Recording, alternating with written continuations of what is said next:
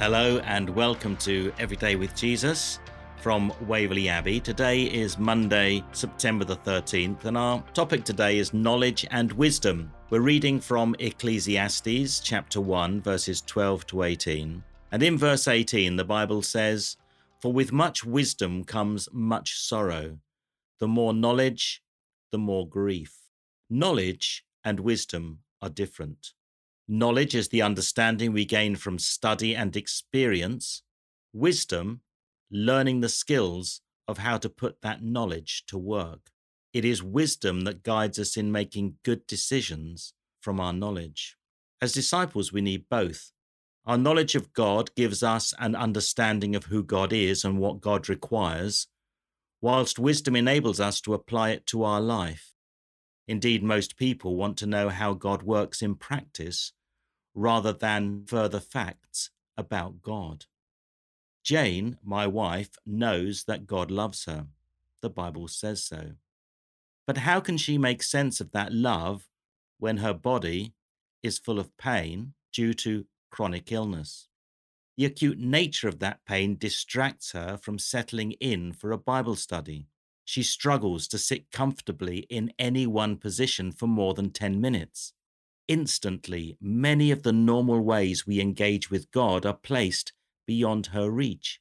Yet her knowledge of God's abiding presence has given her the wisdom to find ways within her physical limitations to encounter God in prayer.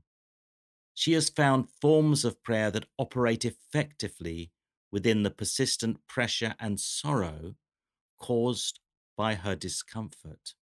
That's why she led our Waverley Abbey retreat on finding Christ in the wilderness of chronic pain. And for all those who experience chronic pain, our prayers and empathy are with you as we cheer you on as you pursue God. This retreat was a space that drew those who similarly battled daily with their pain, yet also love and serve God. We can be grateful for the rich diversity of knowledge, experience, and wisdom that is contained throughout God's church.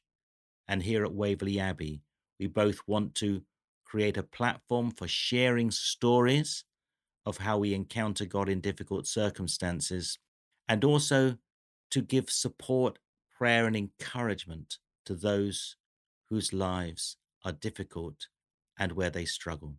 And you can write to me, micah at edwj.org, with anything you like. I treat it confidentially and will reply personally just as soon as I can. Now, in the light of this challenging thought, what action might we take? Well, I would suggest that we acknowledge the sorrows that we have and the things that trouble us. How might we discover God within such places of sorrow and lament? Are we able to worship God even as the storm rages around us? Now let's pray together. O oh Lord, help me to turn my gaze from the source of my sorrow and direct it towards you. Amen.